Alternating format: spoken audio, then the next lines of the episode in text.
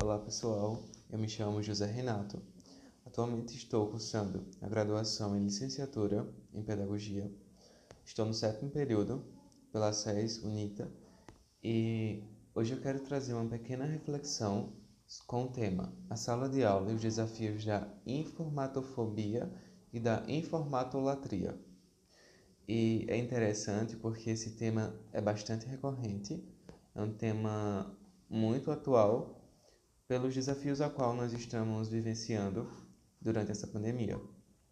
E nós podemos iniciar essa, essa breve reflexão com, buscando entender o significado dessas palavras que até então, até uns dias atrás, elas eram desconhecidas.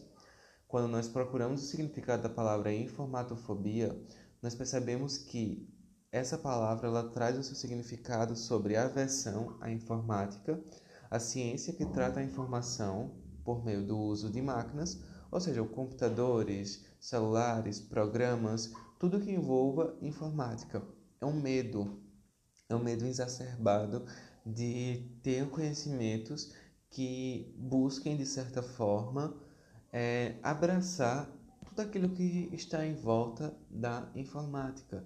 Ou seja, as pessoas, elas, essas pessoas que vivem é, debaixo da informatofobia, elas têm medo de ligar o computador porque elas acham que apenas clicando em um certo botão elas vão quebrar a máquina toda, danificar é, o aparelho. Elas têm medo quando clicam em algum lugar errado que saem da página onde elas estão é, utilizando.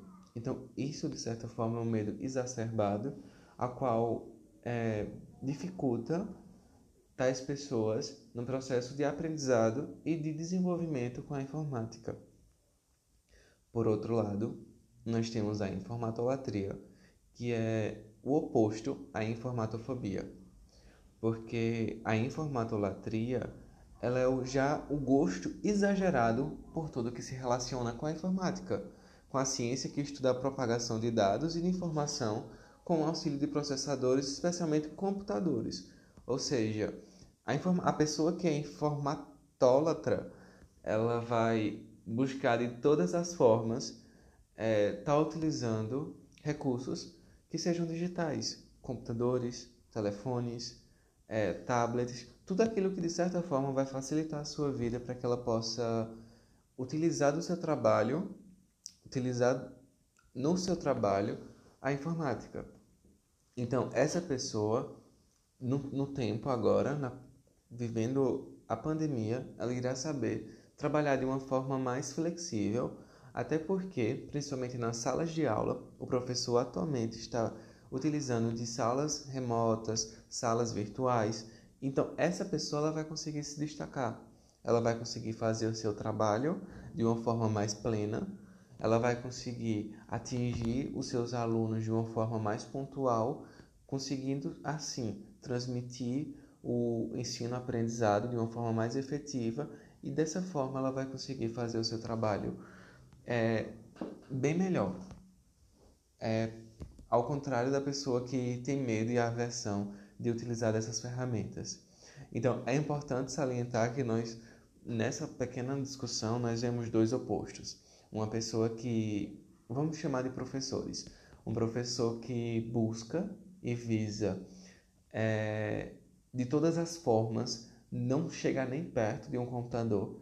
E já outro professor que quer muito viver de certa forma o tempo todo conectado para poder usa da sua da informática como a sua base para transmitir o um ensino-aprendizado.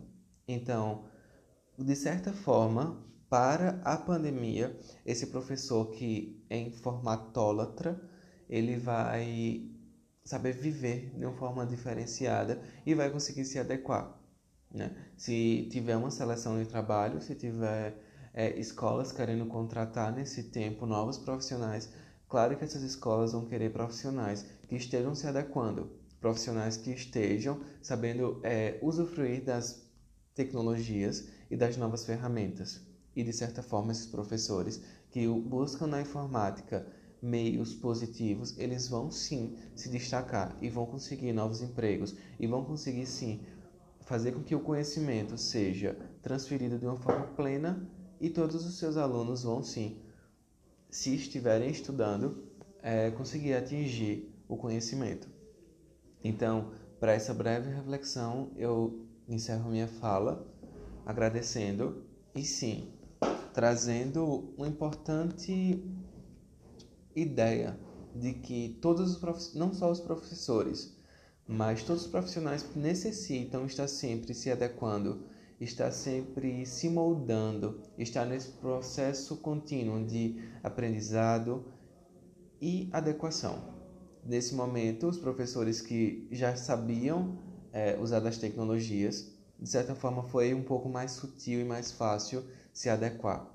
Já para os outros que tinham aversão por informática, foi bem mais trabalhoso. Né? O trabalho, acredito, foi dobrado ou muito mais. Então, é importante, sim, estarmos num processo de adequação e vivenciarmos esse processo sempre, para que a gente possa se adequar a tudo que vier para nosso caminho. Obrigado pela atenção, pessoal, e até o próximo.